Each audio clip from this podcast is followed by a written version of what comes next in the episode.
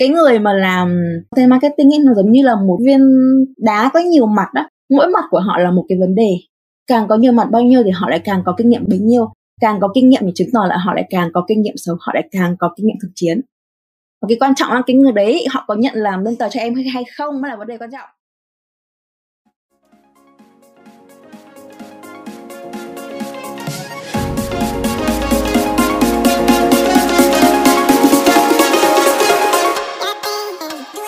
Xin chào, cảm ơn các bạn đã ghé thăm 3 chấm. Postcard chia sẻ về kỹ năng viết lách và đọc sách. Qua đây là Season 3 Best Special Season. Trong Season 3, 3 chấm Postcard sẽ được triển khai theo hình thức hoàn toàn mới. Cụ thể, thông qua concept interview 3 chấm sẽ mời đến 5 vị khách có chuyên môn đại diện cho những lĩnh vực khác nhau đến để tham gia chia sẻ về các chủ đề văn hóa đọc, kiến thức trong lĩnh vực content và phát triển bản thân. Nào, bây giờ hãy cùng mình ngồi xuống chuẩn bị sẵn một ấm trà nóng cùng vài chiếc bánh thơm để sẵn sàng thưởng thức những câu chuyện hứa hẹn sẽ thông não bạn liên tục nha.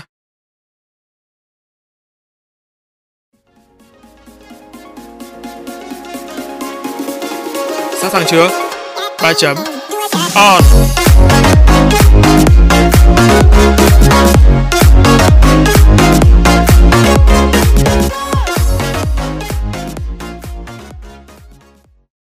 Chào mừng các bạn đã quay trở lại 3 chấm Postcard mùa thứ ba, mùa khách mời đặc biệt. Vậy là season được mong chờ nhất trong năm 2021 của 3 chấm Postcard cũng đã đến. Không biết các bạn cảm thấy thế nào? Nhưng nói thật là mình thấy vô cùng háo hức khi chuẩn bị và thực hiện season 3 với các khách mời. Đặc biệt là với một người theo đuổi sự nghiệp viết lách như mình, thì những câu chuyện hay bài viết xoay quanh chủ đề này luôn đem đến cho mình nguồn cảm hứng bất tận. Postcard này cũng không phải ngoại lệ khi khách mời đầu tiên là một chuyên gia trong lĩnh vực lách, người đã có nhiều năm kinh nghiệm làm việc tại các dự án lớn của các thương hiệu như Facebook Việt Nam, Panasonic hay Detox Việt Nam. Vâng, em xin được chào chị Trang Chi ạ. Ờ, chào Nam và chào các bạn thính giả của Ba chấm Postcard. Em rất vui vì chị đã nhận lời mời tham gia mùa 3 của Ba chấm. Trước khi bắt đầu vào buổi trò chuyện chia sẻ ngày hôm nay, thì chị có thể giới thiệu qua một chút về bản thân để em cũng như là khán thính giả của Ba chấm được biết rõ hơn không ạ? Chị là Trang Chi, hiện là founder, CEO và trainer của Trang Chi Media, một agency chuyên tư vấn chiến lược nội dung và thực thi chiến lược nội dung. Chị đã có 7 năm lăn lộn ở trong nghề viết, có 4 năm kinh nghiệm làm trainer, content marketing cho cá nhân và các tổ chức và bây giờ thì đang làm mẹ của một em bé một tuổi. Và chị mong rằng là sau cái buổi nói chuyện các bạn sẽ hiểu hơn về content marketing và có định hướng ở trong nghề nhất là những bạn đang tìm hiểu hoặc là đang bước những bước chân đầu tiên trong lĩnh vực này. Vâng, em xin được cảm ơn chị với màn giới thiệu vừa rồi. Các bạn ạ, mình và chị Trang thì đã có quen bên nhau từ trước. Chị cũng là người đầu tiên dạy mình về kỹ thuật viết content cơ bản. Mình luôn coi chị Trang như cô giáo. Chính vì thế mà mỗi lần đứng trước chị nói những cái gì liên quan đến chuyên môn nghề nghiệp thì thật sự mình rất là rén luôn. Bởi vì mình biết là kiểu gì khi nói xong chị Trang cũng sẽ giúp mình ngộ ra được một vài thứ Thế bây giờ có còn bị rén như trước nữa không em? Bây giờ vẫn còn rén chị ạ. Nhưng mà ít hơn, đỡ hơn. Ra chị chỉ có nhiều kinh nghiệm ở trong lĩnh vực mà làm nội dung chữ thôi. Còn những cái nội dung khác như kiểu là âm thanh như podcast này hay hình ảnh như YouTube, TikTok ấy thì chị còn phải học hỏi các bạn nhiều. Nhất là các bạn trẻ ngày nay vừa giỏi vừa trẻ mà rất là nhanh nhạy luôn. Vâng, em xin cảm ơn chị. Và không để các bạn chờ đợi lâu hơn nữa, chúng ta hãy cùng đến với tập podcast đầu tiên ngay thôi.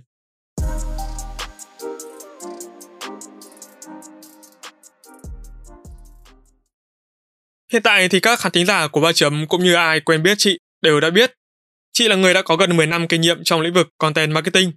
Hiện là founder, CEO của một agency và là chuyên gia đào tạo copywriter. Vậy thì chắc hẳn để đạt được những thành công như ngày hôm nay thì chị đã phải trải qua hành trình dài rèn luyện và phát triển bản thân. Trong tập podcast ngày hôm nay thì chị có thể chia sẻ cho em và các khán thính giả của Ba Chấm được biết cơ duyên nào đã đưa chị đến với sự nghiệp content được không ạ? À, cơ duyên để chị đến với content marketing nó dài lắm nó không phải là cái câu chuyện của một vài tháng hay là của một vài năm mà nó là câu chuyện cả chục năm về trước cơ. Hồi chị học cấp ba chị cứ nghĩ là sau này chị sẽ làm một cái nghề gì đó liên quan đến viết lách nhưng mà không phải là nhà văn vì chị khá là thực tế và thực dụng. Nhưng mà cũng không phải là nhà báo tại vì cái nghề này chị thấy là nó quá sức so với mình. Hồi đấy thì chị chỉ hình dung được là như vậy thôi. Để có vị trí như ngày hôm nay ấy, thì bản thân chị cũng đã phải trải qua rất nhiều công việc đặc biệt là lĩnh vực viết ở nhiều cái lĩnh vực khác nhau như là biên tập sách này biên tập sự kiện này tư vấn truyền thông quản lý dự án. Mỗi một cái vị trí này ý, nó đều mang lại cho chị những bài học nhất định. Sau này khi chị quyết định là gắn bó với nghề content marketing ấy, thì chị mới nhận ra rằng là tất cả những gì mà chị trải nghiệm chị học được đã tạo nên cho chị cái nền tảng marketing cơ bản. Và cái nền tảng về content marketing nói riêng cho đến bây giờ thì vẫn có nhiều dự án chị nhận vì chị thích, nó mới với chị, nó hấp dẫn chị. Mặc dù là khách hàng này thì thuộc ở team, tức là ít tiền ấy. Có lẽ vì thế mà sau này khi mà đi dạy chị có nhiều chuyện để kể với các bạn hơn, toàn là những câu chuyện về sai lầm. Vậy thì tại cái thời điểm mà chị xác định được chính xác mình sẽ gắn bó với nghề, điều gì khiến chị nghĩ là nghề viết lách nó thực sự phù hợp với bản thân? Chị nghĩ là do vốn dĩ chị là một người viết tốt. Viết tốt là bởi vì ngày xưa chị học văn này xong là lại trải qua nhiều nghề nhiều vị trí lại có liên quan đến cái việc làm nội dung này. Nên là khi mà chị bước chân sang làm content marketing ấy, chị rất là lợi. Chị vừa có thể làm được một cái kế hoạch tổng thể sau đó lại chị lại vừa thực thi được cái phần mà chị vẽ ra. Nói chung là chị có thể vừa làm xuôi được mà làm ngược cũng ok năm 2016 thì là cái thời điểm mà chị quyết tâm để gắn bó với nghề này. Đó là cái thời điểm mà chị chấm dứt 2 năm làm truyền thông cho cơ quan nhà nước. Khi ấy thì từ cái mà chị làm tốt nhất thì chị đã lấy cái nghề viết này làm một cái cần câu cơm và để khẳng định bản thân. Em biết mà. Nghỉ một cái nơi mà kiểu yên ổn này, ổn định này. Xong kiểu ai nhìn vào cũng rất là, ồ, tại sao nó trẻ mà nó làm được như thế? Thì lúc đấy là chị phải xây dựng một cái gì đấy của riêng chị để chứng minh bản thân cái tư cách pháp nhân của trang chi media có vào thời điểm đó. Hồi đó thì chị tự hứa bản thân rằng là chị sẽ trở thành một trong năm người giỏi chuyên môn ở trong lĩnh vực content marketing. Ơn trời may quá thành công rồi. Về cái động lực để chị từ bỏ công việc cũ nó xuất phát từ cái đam mê viết và đam mê dành cho nghề content marketing hiện tại của chị? Hay là chị muốn gọi là tinh thần khởi nghiệp tại thời điểm đấy? Hồi đấy thì không phải là tinh thần khởi nghiệp đâu em thực ra ở cái thời điểm đấy trước khi mà chị vào trong nhà nước ấy chị sống rất là rùng rỉnh tại vì em bảo là lương quản lý dự án mới ra trường mà tầm 5 10 triệu thì em thấy nó rất là nhiều đúng không? Rất là rùng rỉnh, xong kiểu tinh thần rất là bay nhảy, thời gian làm việc thì tự do rồi mọi người rất là fair play với nhau. Thì khi mà đồng ý là trải nghiệm môi trường nhà nước thì bắt đầu là chị bị đau cảm xúc dần xuống. Thực ra cái công việc ở trong cái môi trường nhà nước nó không nhiều nó không lấy năng lượng của chị nhiều. Nhưng mà những cái chuyện kiểu tuồn mùn hay tỉ mỉ ở xung quanh ấy, hay là những cái chuyện kiểu drama công sở ấy, theo kiểu con nhà nào, rồi xếp nhà nào ấy, thì nó lấy của mình rất nhiều năng lượng. Và đỉnh điểm là lần cuối cùng chị nghỉ việc 3 tháng trời, ngày nào chị cũng nằm trên giường lúc 7 giờ sáng này, chị nghĩ rằng là chị có nên đi làm không? Rồi chị nên lấy lý do gì để chị biện minh cho cái việc đi làm muộn của chị? Và một ngày đẹp trời, chị nhắn cho mẹ chị một cái tin nhắn rất là dài chốt lại là mẹ ơi, con nghỉ việc. Và con mong rằng là mọi người đừng có khuyên con là cố thêm một chút nữa hay cố thêm một chút nữa, con không chịu được nữa. Và thế là bắt đầu chị làm content và mở trang chi media. Vâng có thể nói là câu chuyện của chị cũng được gọi là một phần để xác định xem là một người có hợp với nhà nước hay không, hay một người hợp với làm bên ngoài hơn, làm tư nhân hơn. Vậy thì chị nghĩ sao khi mà hiện nay cái nghề content writer đang trở thành một nghề hot dành cho các bạn trẻ muốn kiếm thêm thu nhập, đặc biệt là trong cái mùa dịch mà phải giãn cách xã hội như thế này. Chị thấy điều này khá là dễ hiểu bởi vì trước khi có dịch ý, thì đến 80-90% công việc của nghề content marketing đều làm qua kênh online. Nên khi có dịch, hết lần giãn cách này đến lần phong tỏa khác thì hầu như cách làm việc của content marketing không bị thay đổi. Thậm chí thời gian mọi người ở nhà nhiều hơn, mọi người sử dụng mạng xã hội nhiều hơn ý, thì nhu cầu đọc content cũng nhiều hơn. Ngoài ra thì cái thời điểm dịch bệnh xảy ra ấy, mọi người tìm kiếm công việc online nhiều hơn, tìm thêm nghề tay trái này, nghề phụ để kiếm thêm thu nhập. Lại đúng vào cái lúc bạn đang kiếm tiền bằng nghề làm nội dung theo nhiều cách khác nhau, bắt đầu chia sẻ rầm rộ rằng content là top những nghề ít ảnh hưởng nhất bởi dịch bệnh, nên là các bạn trẻ ùa vào. Nhưng mà chị mong rằng là khi đã quen với nhịp sống chung với dịch bệnh ý, thì các bạn vẫn ở lại với nghề vì thực sự là nghề này cho các bạn rất là nhiều thứ từ kiến thức đến tiền tài từ trải nghiệm đến các mối quan hệ đến thời điểm này chị vẫn thấy số lượng nhân sự trong nghề nhiều nhưng mà những người làm được việc này, có chuyên môn, có thái độ làm việc tốt thì vẫn rất ít. Nên các bạn trẻ cứ yên tâm, các bạn vẫn luôn còn nhiều cơ hội. À, lúc nãy chị có nhắc đến đó là trong thời đại dịch bệnh như này thì nghề content marketing là nghề ít bị ảnh hưởng nhất có đúng không ạ? Ừ, đúng rồi. Ý của chị là nó ít bị ảnh hưởng ở trong môi trường công sở hay ở ngoài môi trường freelance? Ờ, cả hai. Có một đợt cách đây tầm 1-2 tháng Ừ. cũng là trong thời điểm lockdown ấy thì em xem được một ờ, cái livestream thì có một Ừ. anh anh ấy nói đó là trong thời đại dịch bệnh tại một cái phòng thì cái người mà làm content ấy là cái người mà bị đào thải đầu tiên tại vì cái tính chất của việc đó thì hầu như ai cũng có thể bắt đầu được Chị không rõ là cái anh đấy nói là cái vị trí content ở trong agency hay là trong client. Nhưng mà chị nghĩ ở trong client thì điều đó là đúng. Đó. Bởi vì client thì bao giờ cái người hiểu sản phẩm nhất cũng là sếp, cũng là chủ doanh nghiệp. Nên là khi mà họ cần cắt giảm nhân sự thì có thể là họ sẽ chọn cái vị trí content. Còn ở trong agency, ví dụ như một cái agency như bên chị thì các bạn làm về content đã chiếm đến 80% nhân sự rồi. Cho nên là cắt giảm các bạn là chị xong đó. nói chị có nghĩa là dù gì thì gì đối với một mà môi trường agency thì cái nghề thì cái người làm content vẫn là quan trọng nhất đúng không ạ Ừ, đúng rồi.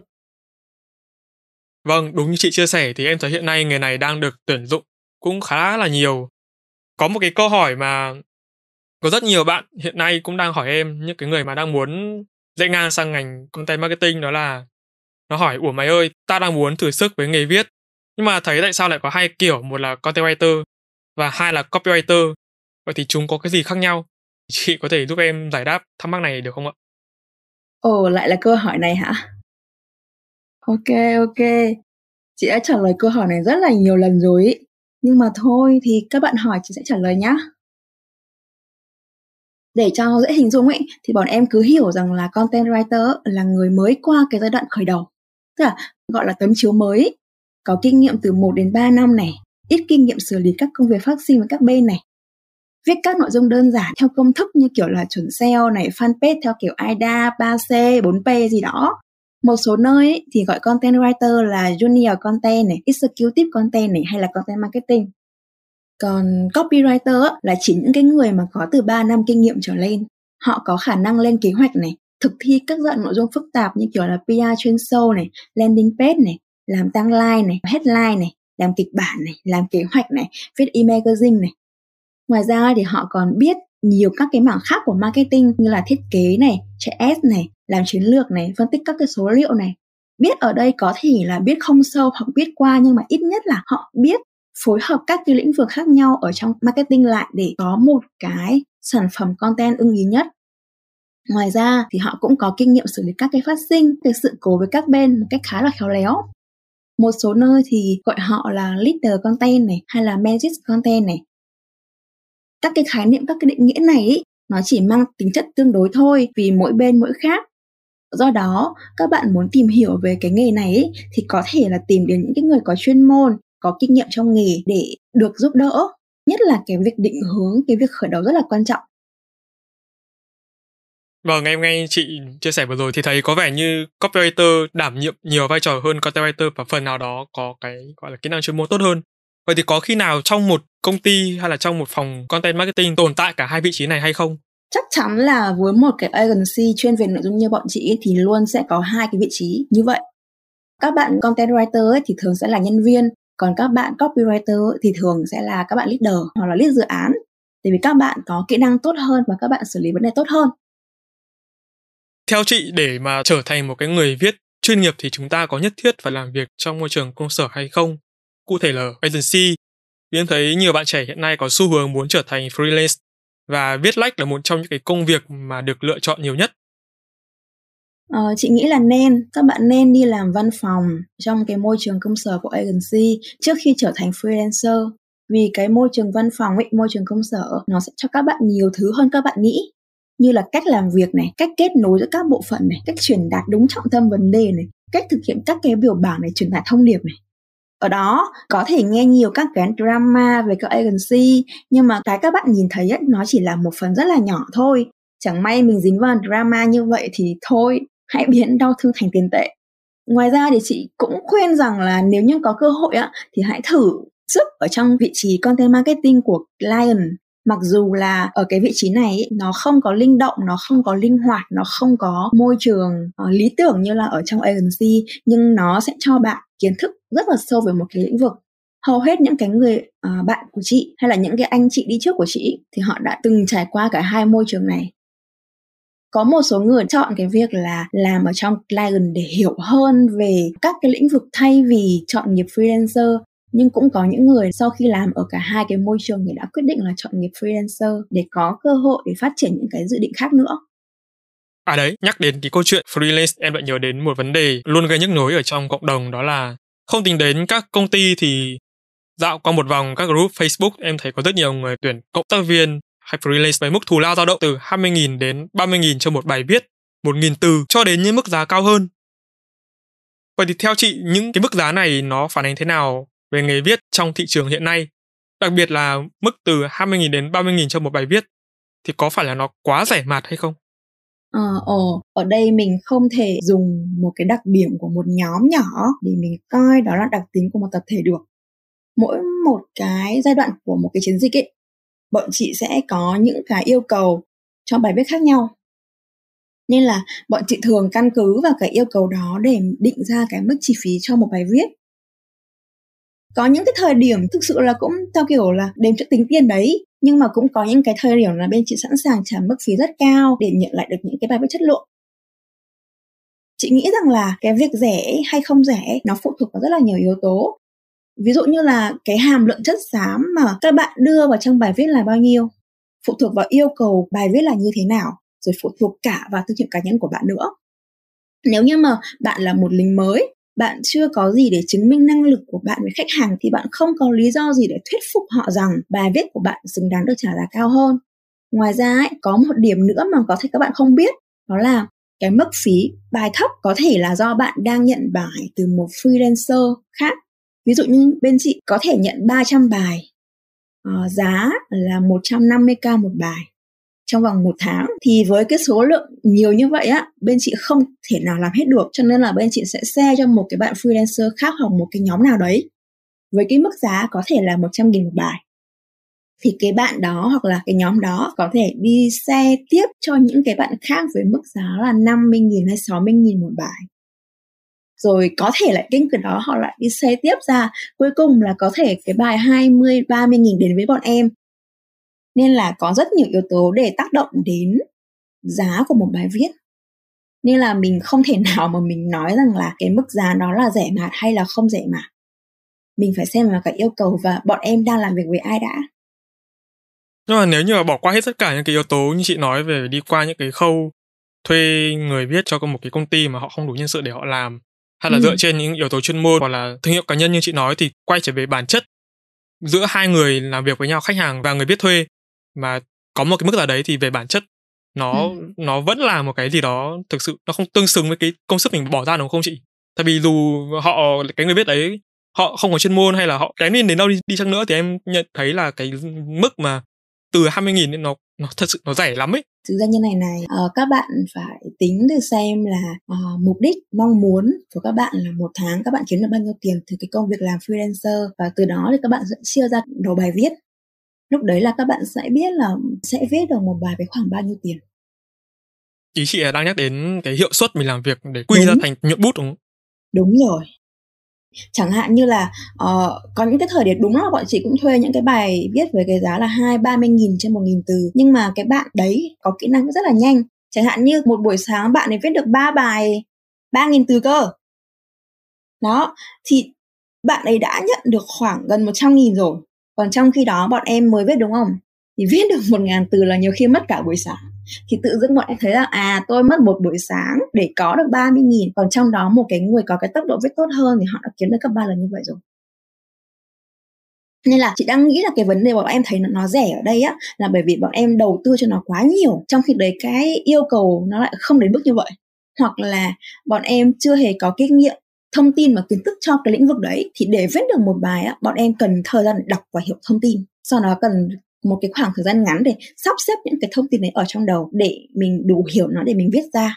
Nên là chị nghĩ rằng là các bạn thấy nó rẻ là vì thế.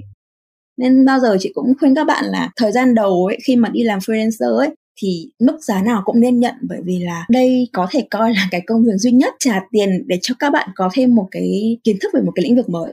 Sau độ khoảng một năm hoặc hai năm tùy các bạn thì khi mà các bạn đã có một cái kiến thức nền tảng chung rộng á bắt đầu là tụi em nhìn một thứ nó sẽ khác hẳn ngay vâng em hiểu rồi ở đây em muốn hỏi thêm một cái nữa ừ. nó liên quan đến kinh nghiệm làm việc với khách hàng ấy tại vì nhiều người khách mà nghe thấy bà kiểu hỏi à. giá của freelancer là họ bắt đầu họ bắt đầu rèn rén rồi à. thì làm thế nào để cái người đó người freelancer đó có thể thuyết phục và giúp khách hàng hiểu được cái hiệu suất làm việc của mình nó thực sự tốt ngoài cái yếu tố chuyên môn kể cả wow. cái bạn freelance đó có gửi portfolio cho cho khách hàng thì cũng chưa chắc họ đã tin hoàn toàn. Họ vẫn còn nghi ngờ thì làm nào để mình có thể thuyết phục họ là ok tôi sẽ làm được đúng như tôi đã cam kết cho ông. Ừ. Ờ cái đấy khó lắm em. Thường nhanh như bọn chị đi thì bọn chị sẽ chẳng hạn như là em bảo là uh, chị ơi em thấy em xứng đáng với cái mức giá là 100 nghìn một bài. Chị ok nhưng chị sẽ ra một cái điều kiện là vậy thì em viết cho chị 5 bài với mức giá 50 nghìn đã để chị xem là cái chất lượng bài có đúng những gì em nói hay không. Nếu sau đấy bài đáp ứng được yêu cầu của chị không phải sửa một tí nào. Ok chị sẽ lên giá cho em. Thì chỉ có cách duy nhất là mình chứng minh cho họ bằng cái năng lực của mình. Nó không khác gì cái chuyện mà viết test luôn á. Nhưng mà mình đã có portfolio rồi mình mà mình vẫn phải làm tận năm bài test. Thực ra đây không phải là năm bài test mà thực ra nó, nó đang là cái việc là mình đang trao đổi mình đang gọi là chứng minh cho họ cái năng lực của mình. Nếu như cái bài test tức là mình đang kiểm tra năng, năng lực của nhau thì năm cái bài mà chị vừa mới nói nó không phải là ở cái mức là kiểm tra năng lực nữa mà nó là đang chứng minh rằng là tôi đáng cái mức giá cao hơn. Ừ. còn cái portfolio thì thực ra chị thấy các bạn làm rất là chung chung cái phần portfolio đó. Bọn em nên hiểu rằng là một cái bài viết khi mà nó được public đặc biệt là những cái bài mà PR đi báo hoặc là bài ở những cái kênh của những cái bên khác có uy tín ấy thì bao giờ bài cũng đã qua một cái phần chỉnh sửa của ban biên tập rồi. Cho nên là cái việc bọn em show một cái bài à, bọn em đăng bài ở trên báo A và bên báo C thì chắc gì một trăm phần trăm chữ cho nó đã là của bọn em. Đúng rồi đúng chị nói thật là ở những cái thời điểm bọn chị làm bài á bài nó lên báo xong mà chị cảm đọc xong chị đau đớn luôn á. Tại vì trong đấy nó chỉ có đúng ý tưởng của chị thôi. 80% còn lại là nó là công sức của tập thể một cái bài viết được ừ, đăng báo hay là được public ra thì nó là trí tuệ của cá nhân em và của cả tập thể làm cái nội dung đó nữa. Kiểu gì thì kiểu cũng vẫn phải làm bài test với một cái mức giá nó không thực sự như kỳ vọng. Đúng. Nhưng mà thông thường ấy với agency như bọn chị thì bọn chị sẽ luôn giữ mối quan hệ với những bạn viết tốt. Bởi vì làm với các bạn không phải sửa nhiều không phải đọc nhiều. Nó sẽ giảm cho bọn chị cái chi phí mà dành cho leader để đọc bài rồi chỉnh sửa bài á đằng nào cũng mất tiền thôi thì thà mình mất tiền ở cái đoạn cho người viết đi, còn cái việc chỉnh sửa nó rất là nhiều. Như cái ví dụ vừa nãy đi, làm sao mà leader của chị nguồn đọc hết 300 bài được? Nó cũng tổ hành nhập ma luôn chứ. Sau tất cả những cái chia sẻ của chị vừa rồi thì em có một cái thắc mắc, đó là không biết thì tại Việt Nam cái nghề này nó có thể bền vững được không với những cái, với những cái khó khăn và trông gai như vậy? Hay nói cách khác là liệu các bạn trẻ ngày nay đến với nghề là do trào lưu xu thế hay thực sự? Nó là một cái nghề có tầm quan trọng cũng như giá trị ảnh hưởng lâu dài trong bối cảnh đất nước ta đang phát triển. Mạnh như hiện nay. Chị chắc chắn rằng là cái nghề viết này vẫn sẽ tồn tại. Nó sẽ chỉ khác ở cái mức ở hiện tại mà thôi. Tại vì chúng ta đang sử dụng các cái nền tảng khác nhau để đưa nội dung đến người dùng. Thì khi những cái nền tảng này thay đổi thì bắt buộc nội dung sẽ phải thay đổi theo. Ngày xưa, cái sự ra đời của youtube nó đã làm cho nội dung chữ điêu đứng rồi. Thì bây giờ tiktok nó ra đời thì nó ảnh hưởng khá là nhiều đến youtube thành ra là để mà các bạn muốn gắn bó với nghề này, đứng vững được ở trong cái nghề này thì chị nghĩ các bạn phải luôn cập nhật xu hướng, các bạn phải luôn cập nhật thông tin này, kiến thức này, cho rồi kỹ năng này, rồi mở rộng network của mình ra. Khi mà các bạn có những cái điều đó rồi thì chị nghĩ rằng là nhạc nào các bạn cũng nhảy được. Hầu hết những cái bạn làm content marketing rất là đa năng, kiểu như là dám học này, dám thử này, dám chấp nhận này, dám dám sai, bởi vì những cái đó nó sẽ giúp các bạn hiểu hơn về cái các bạn đang làm ngoài ra thì các bạn sẽ hiểu được là cái nỗi đau của khách hàng của mình là gì.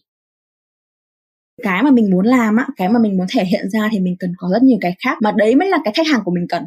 Còn tất cả những cái quảng cáo mà chung chung chung chung kiểu như là bạn có một ý tưởng bạn cần một cái website một cái domain thì nó gãi không đúng chỗ ngứa.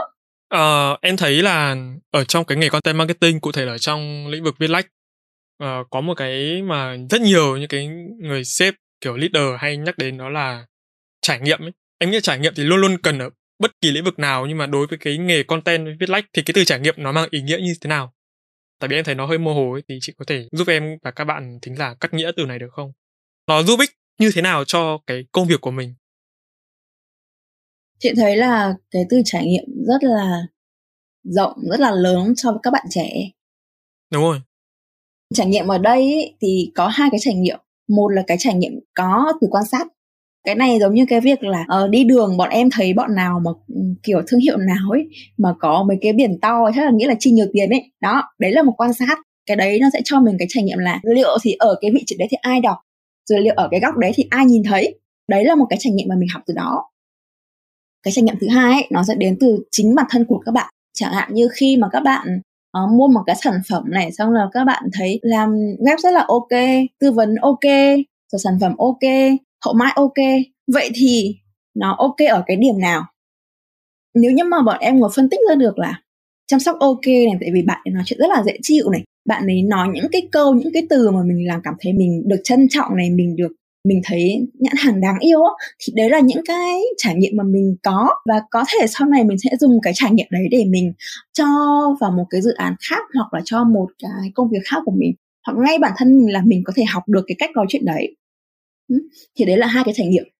Cái trải nghiệm mà về quan sát thì chị nghĩ là các bạn phải dành từ 3 đến đến 6 tháng thì nó mới hình thành ra được. Ban đầu là mình chỉ có đi xong mình nhìn thôi bắt đầu là mình đến cái đoạn là mình thấy hai cái nó giống nhau thì bắt đầu mình nghĩ à có hai cái thì kiểu gì cũng có cái thứ ba.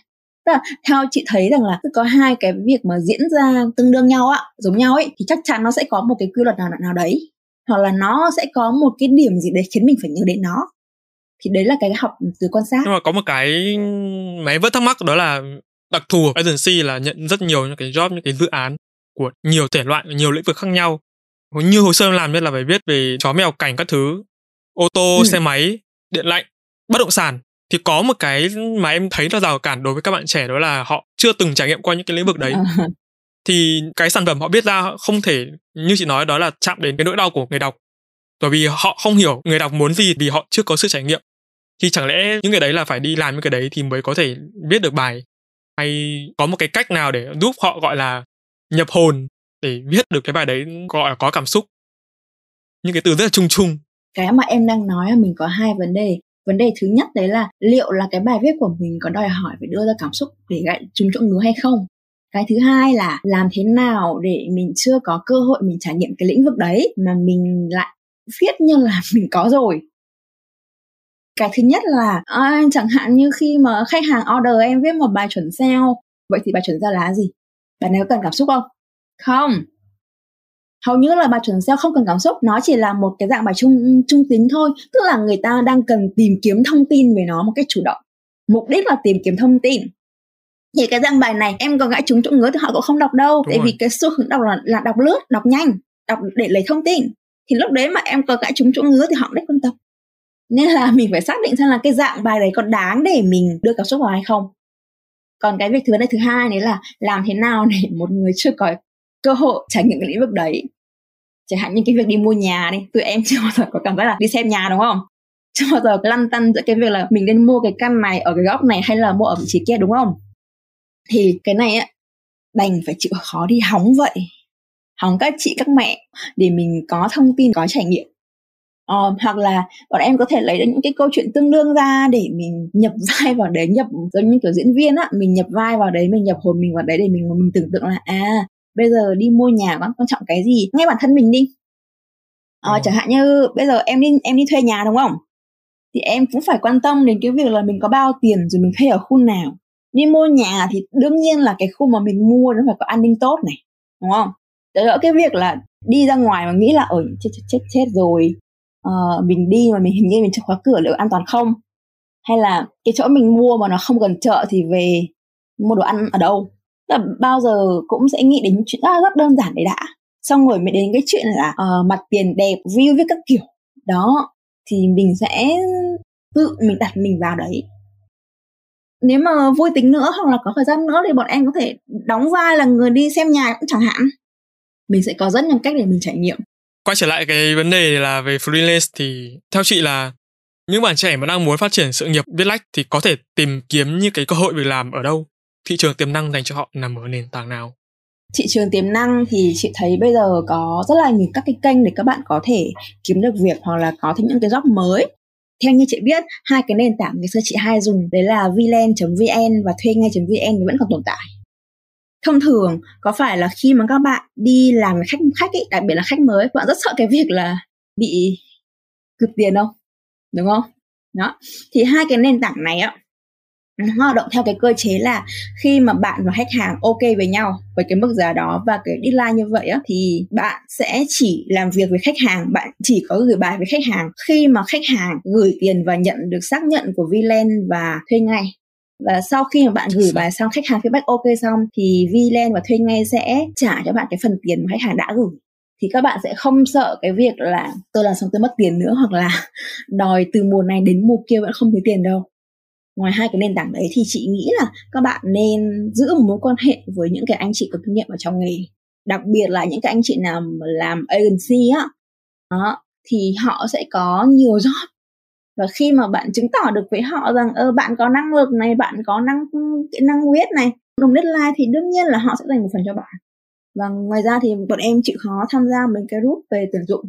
Thông thường thì tổ chất của nó cũng không cao à đấy nhắc đến group tuyển dụng em cũng muốn hỏi chị đấy là thực sự ấy là với những cái bạn mà không phải là mới bước chân vào nghề mà đã có kinh nghiệm ít nhất là một hai năm rồi thì cái group Facebook có thực sự là cái ừ. nơi mà mình nên nên gửi gắm chất sáng của mình vào trong đó không? Tại vì em thấy là trên group Facebook thì nó không được chất lượng giống như các nền tảng như chị giới thiệu hoặc là các nền tảng nước ngoài Upwork hay là Fiverr. Ừ. Ra cái này chị thấy nó cũng hên xui lắm kiểu như là trúng lúc mà mình gặp được khách tốt đó thì cũng rất là ok. Còn uh, đen thôi thì mình phải chấp, chấp nhận thôi. Bởi vì uh, Facebook hay là các mạng xã hội khác ấy nó cũng như là một cái xã hội thu nhỏ. Nên là mình chấp nhận cái rủi ro mình có. Chị thấy là các bạn mà có 1 đến 2 năm kinh nghiệm rồi ý, thì nếu như có thời gian á, thì cũng nên đầu tư vào kênh này. Bởi vì là chị cũng khá nhiều khách hàng họ đến từ cái kênh Facebook này nhưng mà để mà có được khách hàng từ kênh Facebook thì chị nghĩ là tụi em cần phải tập trung vào cái việc là phát triển thương hiệu cá nhân. Yes. phát triển thương hiệu cá nhân ở đây không có nghĩa rằng là uh, các bạn đi chia sẻ tùm lum ta la nha. Chị thấy bây giờ có rất nhiều các cái group Facebook cũng về content. Nhưng mà thường lại chia sẻ theo cái hướng là affiliate. Còn những cái bạn mà thực sự là đi làm freelancer khá là bận cho nên là các bạn ấy sẽ không có thời gian để để chia sẻ đâu. Mà thường là các bạn ấy sẽ chia sẻ theo kiểu là làm thế nào, kiểu như là định hướng được khách hàng này hay là làm thế nào để viết bài không phải sửa nhiều nhất đấy thì những cái bạn đấy thấy cũng rất là ok, cái làm việc rất là ok. Những cái bạn đấy khi mà nói được chúng cái như bọn chị cần thì bọn chị sẽ hốt ngay lập tức. Có thể là chị không biết là kỹ năng viết bài có tốt hay không, cái sản phẩm nó có tốt hay không, nhưng mà cái cách làm việc đấy mình cảm thấy rất là ok. Thì mình sẽ về còn cái việc là kỹ năng viết hay là các cái liên quan đến trình độ viết ấy thì cái đấy mình có thể bổ sung được và mình có thể giúp nhau phát triển được cái thái độ về công việc ấy, nó là cái rất là quan trọng là cái để cho người ta có có cảm tình với uh, freelancer và muốn đồng hành cùng với freelancer lâu dài hơn mà thực tế nhá thực tế thì những cái người mà tuyển những cái bạn chất lượng thực sự ấy thì họ ừ. sẽ ít khi mà lên Facebook để tuyển đúng không chị? Đúng rồi, họ sẽ qua các các cái kênh như kiểu là network của họ. Vậy thì với cái nền tảng Facebook mà nó không có cái chức năng giống như các cái trang web tìm việc ấy thì mình có nên yêu cầu ừ. khách đặt cọc trước ít nhất một nửa những bút không ạ? Ừ, thông thường là với khách hàng mới thì bọn chị sẽ yêu cầu đặt cọc trước 50% và đến ngày nào đó chẳng hạn mà bọn chị không nhận được tiền thì coi như dự án đấy sẽ bị hủy và cái báo giá đấy chỉ có giá uh, chỉ có giá trị trong vòng 30 ngày còn nếu như khách hàng mà đã họ đã không ok thì coi như là bỏ qua thôi. Cũng không tiếc. Tiếc xong mình làm xong đến lúc mà mình lại nhận được tiền nên nó cũng khá là ức chế. Nó đây là một cái quy luật bất thành văn đối với dân trong ngành rồi đúng không? Đúng rồi. À, thực ra thì với bọn em thì có thể là kiểu mới chưa có cái thương hiệu cá nhân tốt. Còn chẳng hạn như với chị bây giờ mà kiểu gọi điện cho chị hoặc nhắn tin cho chị mà bảo là em ơi bên em cũng biết bà hay không ấy mà không nói với chị là được ai giới thiệu ấy là chị cũng tại bên em bận lắm. Vì thực ra những cái người hỏi như vậy ấy, nhiều khi một là họ lấy báo giá cho vui. Cái thứ hai là uh, họ chỉ muốn kiểu thực ra có một cái tình trạng đấy là agency đi khảo giá của nhau hoặc là agency đi lấy cái ý tưởng bài viết của nhau. Nên là chị sẽ không không tiếp những các bạn như vậy. Có vẻ như câu chuyện mà chị kể đó nó thực sự là thực sự là phải có phải có nhiều nhiều ngoài cái kinh chuyên môn ra ấy, thì phải có những cái khoảng thời gian để mình xây dựng những cái nền tảng ngay từ đầu. Tại vì em nghe thấy chị chị nói cảm thấy nó dễ dàng quá. Kiểu nó nó ngọt quá. Ờ thực ra bây giờ nhá lại quay về cái chuyện ngọt. Ngày xưa ấy cái thời điểm nam gặp chị ấy, là cái thời điểm chị rất hay dọa. Bây giờ em thấy ờ. chị vẫn chị vẫn hay dọa. Đúng là chị vẫn hay dọa nhưng mà bây giờ cách diễn đạt của chị nghe nó rõ ràng hơn, nó dễ hiểu hơn. Tại vì có có thể là nghe nó dễ hiểu hơn nên mọi người thấy nó dễ dàng hơn, đúng không? Nhưng mà thực tế là ở đây đang là một cái cuộc nói chuyện để cho các bạn mới, cho nên là chị sẽ cố gắng để chị, cho bạn dễ hiểu hơn. Tức là dễ hiểu đúng cái vấn đề mà chị muốn nói nói hay hơn. Còn khi mà bắt đầu vào làm việc với chị, bắt đầu vào học với chị thì nó lại là một con khoa cực kỳ khó tính. Dễ dàng như vậy thôi nhưng mà cũng mất 10 năm của chị đấy. Không ngắn hơn đâu. Vâng với những chia sẻ rất tâm huyết của chị trang thì hẳn các thính giả của ba chấm cũng đã hiểu hơn về nghề. Yên tâm là sẽ quyết định đi đường dài với nghề viết. Quan trọng vẫn nằm ở thái độ nghề nghiệp, thái độ của bản thân đến mỗi việc chúng ta làm có ảnh hưởng rất lớn. Và đối với một nghề mang đầy tính sáng tạo, thử thách như viết thì điều đó lại càng quan trọng hơn. Bởi rõ ràng là nếu chúng ta phớt lờ hay xem nhẹ, coi đây chỉ là một cái nghề cầm cự trong mùa dịch thì chắc chắn là sẽ khó có thể phát triển vững mạnh được. Tuy nhiên thì có thái độ rồi chúng ta còn cần gì nữa? Liệu như vậy đã đủ chưa? Đúng là thái độ rất là quan trọng. Nhưng mà thái độ chỉ chiếm một phần ba của hành trình gắn bó với nghề này thôi. Với chị thì để đi lâu dài với cái nghề này á, bạn cần phải có thương hiệu cá nhân tốt, có khả năng để tự rèn luyện kỹ năng viết. Bên cạnh đó thì cũng phải bồi đắp này, rồi học hỏi thêm các lĩnh vực xung quanh. Thì lúc đấy các bạn mới có khả năng để đi lâu dài được với cái nghề này thế là bạn không thể biết được rằng là khách hàng ngày mai của bạn là ai, họ làm lĩnh vực gì, nên là bạn càng có nhiều hiểu biết bao nhiêu thì bạn lại có những cái job chất lượng bấy nhiêu. Và ngoài ra, khi mà bạn có nhiều thông tin hơn, có nhiều kiến thức hơn, thì điều đó đồng nghĩa với việc là à, chất lượng cuộc sống của bạn sẽ tốt hơn. Vâng quay trở lại câu chuyện cũ thì à, em lại chợt nhớ đến một cái một cái tình huống hồi bé đó là tức là nhà em thì có một anh và một em, thì cái ông anh của em là một cái người rất thạo về vi tính mấy cái thứ mà liên quan đến công nghệ hay là cốt củng các thứ thì ông ấy rất là dành thế thì ngày bé em thấy anh mình giỏi như vậy thì bản thân cũng rất tò mò và muốn được giỏi giống anh. Hồi đấy thì không hiểu, cái gì cũng đều hỏi anh cả. Nhưng mà khổ cái cứ mỗi lần hỏi thì ông ấy lại bảo em đấy là bây giờ mọi thứ nó có đầy trên mạng. Cần gì thì cứ gõ google sẽ có đủ hết thông tin cho mày tìm hiểu. Có thể liên hệ với cái câu chuyện thực tế ngày nay đó là đồng ý là một cái người mà có thái độ nghề nghiệp tốt. Họ cầu tiến, cầu thị, năng động, nhiệt huyết, vân vân và vân vân nhưng viết lách vẫn còn là cái nghề mới ở Việt Nam. Và thực tế thì hiện nay chưa có một trường đại học chính quy nào tại Việt Nam đào tạo cái bộ môn này cả. Trên mạng thì có vô vàn những cái thông tin định nghĩa về nghề các kỹ năng viết. Điều đó dẫn đến việc là những người muốn tìm hiểu công việc này sẽ bị loạn thông tin. Hay tệ hơn là họ hiểu sai về bản chất, về những cái thông tin trên mạng chưa được kiểm chứng độ chính xác. Và nó cũng dẫn đến một hệ quả khác đó là nếu như mà họ không có tố chất thực sự tiềm năng thì khó có thể chạm đến tính chuyên môn trong nghề chứ chưa nói đến cái việc là trụ vững với nó giống như cái kiểu mà một người cứ đi mãi đi mãi đi mãi trong mông lung mà không biết mình đang đi hướng nào Và thì theo chị Trang, một người mà đã có gần 10 năm kinh nghiệm trong nghề viết thì chúng ta có cần một mentor để giúp bản thân đi đường dài được với nghề hay không? Theo chị để có mentor hay không ấy, nó còn tùy thuộc vào quan điểm và mục đích của mỗi người. Nhưng hồi xưa tụi chị thì làm gì có mentor đâu. Hồi ấy còn không có khái niệm mentor là gì cơ có thể là cái thời đấy của bọn chị ạ thì mới có mạng xã hội cho nên là ít người viết này ít người nói. Kiểu là ít tuổi ừ thì phải làm được những gì? Rồi ở vị trí nào? Có lương bao nhiêu? À, lúc đấy với bọn chị tương lai nó hấp dẫn lắm. Kiểu cứ thế là lao vào thôi. Chính vì liều á cho nên là sai rất là nhiều trả giá rất là nhiều. Cũng may là hồi đấy sai nhiều nên bây giờ thì đỡ. Chứ bây giờ mà sai á là mọi sai lầm đều phải trả giá bằng bằng tiền mặt. nhưng mà vẫn phải nói rằng là nếu như mà tụi em có mentor á, thì tụi em có rất nhiều cái lợi. Tức là bọn em có người định hướng và em đang cần một cái định hướng hoặc là đang cần một cái lời giải đáp nào đó dưới góc độ của một người đi trước. Khi mà em có mentor, em được tư vấn này, em được hỗ trợ này, với một người làm nghề viết á, có một cái người hỗ trợ bài cho em, đọc hộ em rồi sửa hộ em, cái đó cần không? Cần. Đi làm hai ba năm mà không có một người leader check được bài cho các bạn sửa bài cho các bạn thì các bạn không thể nào tiến bộ được. Rồi bỗng dưng đến một ngày thấy rằng là ờ, vậy thì cái mình viết á có đúng không? Rồi cái mình làm ấy có hợp lý hay không? Rồi sau này nhá. Kiểu như sai thì sẽ vẫn sai, sai. thì vẫn sai một cái lỗi sai 3 năm đã không sửa được mà. Đó. Không phát không triển. thể nào phát triển được không thể nào mà đang nâng từ cái cái bài hai ba mươi nghìn mà lên trăm rưỡi được. Đấy là cái rất là khó tại vì cái việc mình nhìn thấy được lỗi sai của người khác nhưng mà mình không nhìn được lỗi sai của bạn bài mình. Yeah. thậm chí là mình nhìn được lỗi sai của bài mình nhưng mình không biết sửa. Khi có mentor á họ sẽ giúp em làm được cái điều đấy. Nói chung lợi 100 đường.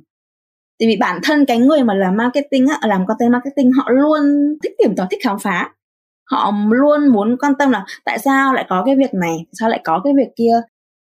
Họ luôn có một cái câu hỏi là cần phải đáp tại sao tại sao tại sao thì khi mà họ trả lời được ấy họ sẽ giúp em được. Cái người mà làm content marketing ấy nó giống như là một viên đá có nhiều mặt đó mỗi mặt của họ là một cái vấn đề. Càng có nhiều mặt bao nhiêu thì họ lại càng có kinh nghiệm bấy nhiêu. Càng có kinh nghiệm thì chứng tỏ là họ lại càng có kinh nghiệm xấu, họ lại càng có kinh nghiệm thực chiến. Và cái quan trọng là cái người đấy, họ có nhận làm mentor cho em hay không mới là vấn đề quan trọng. Vậy thì cái mentor này mình có thể tìm được đâu? Hay là cũng lại lựa trên mối quan hệ? À cái này là phải đi lựa em ạ. Đi lựa xong thậm chí còn phải năn nỉ nài nỉ luôn á. Tại vì thông thường mentor mà biết nhiều vậy họ làm việc rất là nhiều. Rất ít thời gian để làm việc rất ít thời gian cho bản thân thì chị sợ rất là chị nghĩ là họ rất là ít nhận khi nhận lời làm mentor. Ngày xưa ở trên cộng đồng copywriter cũng có một cái thời điểm là các anh chị hỗ trợ các cái bạn ở cái vị trí là mentor. Tuy nhiên là sau một thời gian thì toàn nhận câu hỏi kiểu làm thế nào để em biết là bài của em tốt hay là không tốt toàn những cái câu hỏi rất là chung chung chung chung và mentor thực sự không thích những câu như vậy. Thế các bạn hỏi bảo chị ơi cái bài này của em viết tốt hay không? Bài này em được người ta nhận xét là abcd và chị có thể chỉ giúp em là tại sao em mắc lỗi đấy và em sẽ như thế nào? Mentor ok với câu hỏi đấy. Làm đội sướng cực kỳ luôn. Có chắc là cái cách mình đặt câu hỏi hay là hay là cái thời điểm đó là do cái cái tư duy của họ đã là như thế rồi? Không phải. Thực tế ở đây á, là mentor thích cái gì nó cụ thể chẳng hạn như vấn em đặt vấn đề là à hôm trước em gặp một cái tình huống như vậy em nghĩ là như vậy thì anh chị nghĩ như thế nào? Chị rất ok với câu hỏi đấy. Còn nếu như em chỉ đưa ra một cái câu hỏi chung chung á một cái câu hỏi là làm thế nào hay là uh, làm như thế nào để tốt thì những cái định nghĩa về làm thế nào về tốt nó nó rất là vô biên. Nên là không biết đằng nào mà trả lời cả. Trả lời chung chung thì lại bảo là ơ thế này mà là mentor à? Mà trả lời chi tiết quá thì kiểu nó rất rất là dài và sợ các bạn không tiếp thu được đấy, bạn nào mà năm nhất, năm sinh viên năm nhất, năm hai mà nghe được podcast này thì nhớ lời chị trang nói nhé quan trọng là thái độ của mình với công việc và cách đặt câu hỏi đúng. Em nhớ ngày trước khi mà học cái khóa tên cơ bản của chị thì chị có nhắc, đi nhắc lại một cái câu mà bây giờ em vẫn nhớ, đấy là chị rất không thích lệnh như cái bạn mà sinh viên năm nhất, năm hai. Năm ba, năm bốn thì còn có thể, chị có thể giải thích rõ hơn về cái câu nói này được không? Phải chăng là trong quá khứ chị đã từng có ấn tượng không tốt đối với các đối tượng này. Ờ, tự dưng nhắc đến câu này làm chi em? Ra đến thời điểm cái câu mà chị nói á, chắc phải cách đây khoảng 3 năm rồi đúng không? 3 năm rồi.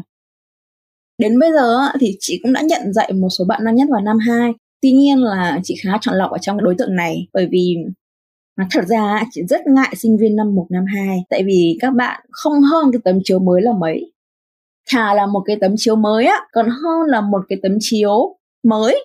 Xong lại còn đi hóng các cái drama rồi hóng phốt. Xong mình cũng đi làm một vài nơi học cũng được một tí. Nó cứ thừa chỗ nọ nó thiếu cái chỗ kia. Trong khi đấy các bạn lại thiếu những cái kỹ năng cơ bản nhất đấy là kỹ năng quan sát này kỹ năng liên kết các cái dữ liệu. Lại còn thích mấy cái mẹo ấy cái tip và mấy công thức ấy. Trời ơi dạy mệt lắm nói nhiều lắm. Mà những cái bạn này á tại vì cái nền tảng trải nghiệm từ cái việc quan sát không có, xong cái trải nghiệm của cá nhân thì không đúc kết được nên là rất chậm tiến bộ. Và nhiều khi học đến buổi cuối cùng vẫn là một cái bài viết rất là dang dở. Và thực sự là chị không muốn các bạn bỏ một cái số tiền lớn như vậy ra để đi học mà nhận được một cái kết quả nó không như mong muốn. Còn với các bạn năm ba, năm bốn thì đi làm được một thời gian rồi rồi bị đời, bị khách, bị sếp vùi dập cho. Thành ra là cũng biết nhiều hơn nên là khi dạy sẽ dễ hơn bạn này thì bị vùi dập rồi cho nên là tiếp thu nhanh hơn tiến bộ nhanh hơn. Chị hơi bị rèn dạy dạy sinh viên nhưng mà dù sao năm ba năm bốn chị cũng thấy vui hơn cũng thấy hài lòng hơn. Thực ra bây giờ ấy chị vẫn nghĩ rằng là chị dạy các bạn tốt thì chị có thêm đồng nghiệp tốt. Mà có những cái công ty họ lại thích tuyển những cái bạn mà năm nhất năm hai ấy, thì cái quan điểm của chị như thế nào về vấn đề này? Phải xem là công ty đấy làm về lĩnh vực gì nếu mà công ty mà làm những cái nội dung như kiểu là youtube này tiktok này hay là làm mấy cái về uh, sáng tạo á những cái mà về linh hoạt hơn ấy thì các bạn năm nhất năm hai các bạn mà kiểu Gen Z ấy làm rất tốt. Vì tụi đấy suy nghĩ rất khác. Còn với bản thân chị chuyên thiên hướng về brand name nhiều hơn về PR nhiều hơn ấy thì những cái bạn ừ, như vậy với chị thì lại không phù hợp. Nó không phù hợp với chị và không phù hợp với cả những cái dự án bên chị đang làm vì thực tế là bên cạnh cái việc mà chị dạy các kỹ năng viết ấy, thì chị còn dạy về tư duy nội dung nữa. Mà cái tư duy này rất là quan trọng dù bạn làm nội dung viết này, nội dung âm thanh hay là nội dung về hình ảnh. Khi mà có cái tư duy này, các bạn sẽ nhìn thấy cả được một cái bức tranh của một cái bài viết của một cái sản phẩm được trưng bày ra. Vậy thì vượt qua ra ngoài cái khuôn khổ mà nội dung trên các nền tảng website hay là Facebook thì chị đã từng làm về content YouTube hay content TikTok rồi? Hay là bây giờ cái một cái nền tảng mới phát triển đó là podcast thì chị thấy nó có điểm chung nào không? Như Nam vừa nói á thì Nam có liệt kê ra một số các cái dạng nội dung như là YouTube này như là TikTok này hay là podcast này. Thì chị thấy rằng là ba cái dạng nội dung này tuy nó khác nhau về về cái cách thể hiện nhưng nó có chung một cái đặc điểm đấy là có tư duy nội dung thì sẽ dễ làm hơn. Tư duy nội dung ở đây á nó chính là cái việc là uh, bọn em sẽ hình dung ra cái cái sản phẩm là như thế nào. Có cái tư duy nội dung này á thì bọn em sẽ dễ làm được đúng cái mà mình muốn hơn, mình không bị đi chệch đường, mình không bị rẽ bên trái, rẽ bên phải khi mà mình gặp sự cố. Sẽ giúp các bạn linh hoạt hơn, các bạn sẽ có nhiều ý tưởng hơn để các bạn thực thi cho một cái mục đích. Em thấy bây giờ có nhiều cái công ty họ thường ờ, cho làm bài test trá hình.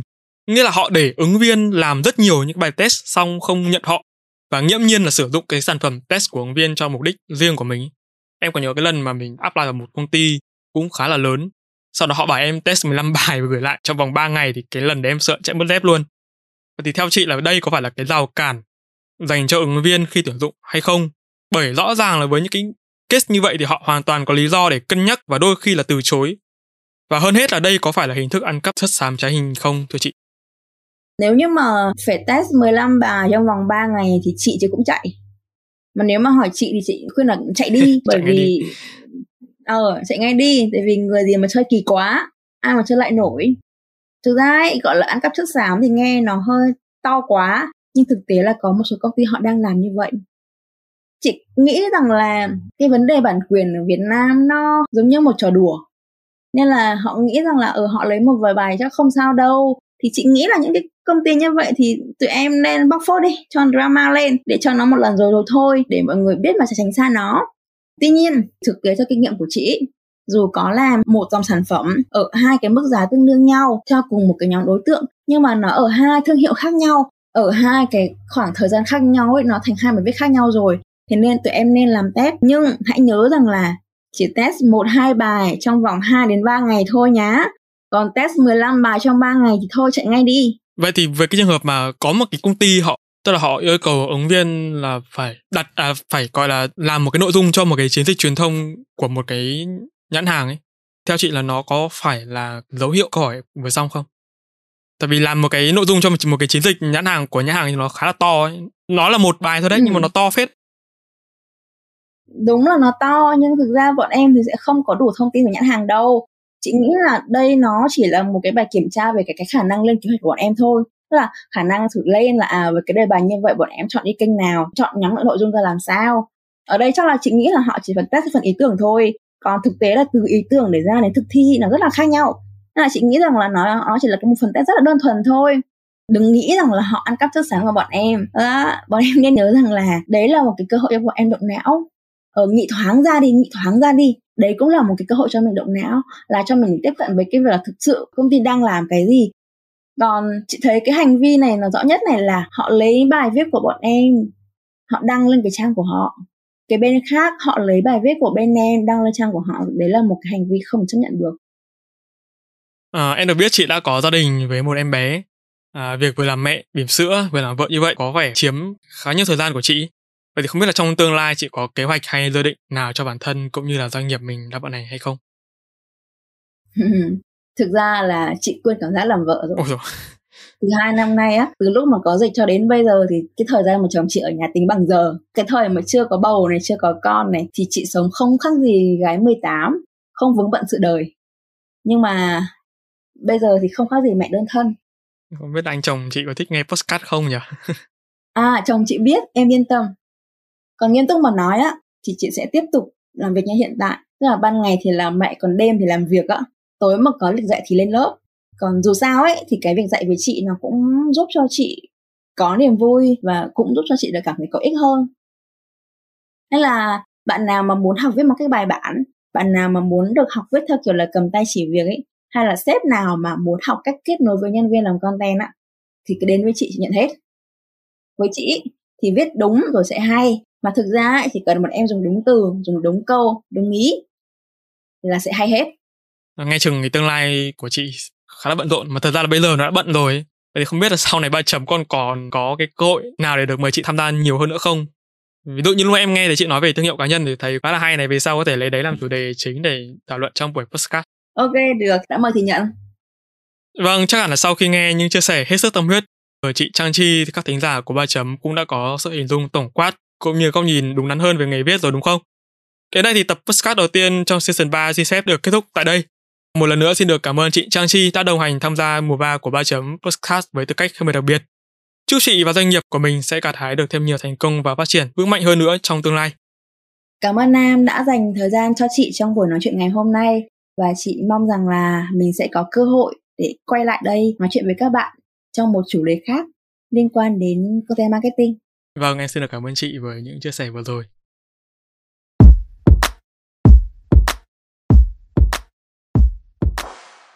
Cảm ơn các bạn đã lắng nghe 3 chấm podcast. Nếu các bạn thấy podcast này thú vị giúp được cho bản thân và mọi người. Hãy để lại phản hồi trên các trang social media hoặc chính tại nền tảng bạn đang nghe để chúng mình được biết nhé. Việc làm nhỏ này của các bạn vô cùng cần thiết để ba chấm chúng mình có thể cải thiện tốt hơn nữa chất lượng các tập podcast trong tương lai. Đừng quên vào 21 giờ mỗi tuần thứ bảy hàng tuần, bạn có hẹn cùng ba chấm trên các nền tảng phát hành podcast như Apple, Google, Spotify và nhiều hơn thế nữa. Hãy nhớ đăng lịch để không bỏ lỡ cơ hội được lắng nghe những chia sẻ bổ ích về kiến thức chuyên môn từ ba chấm nha. Còn bây giờ, xin chào và hẹn gặp lại. ba chấm off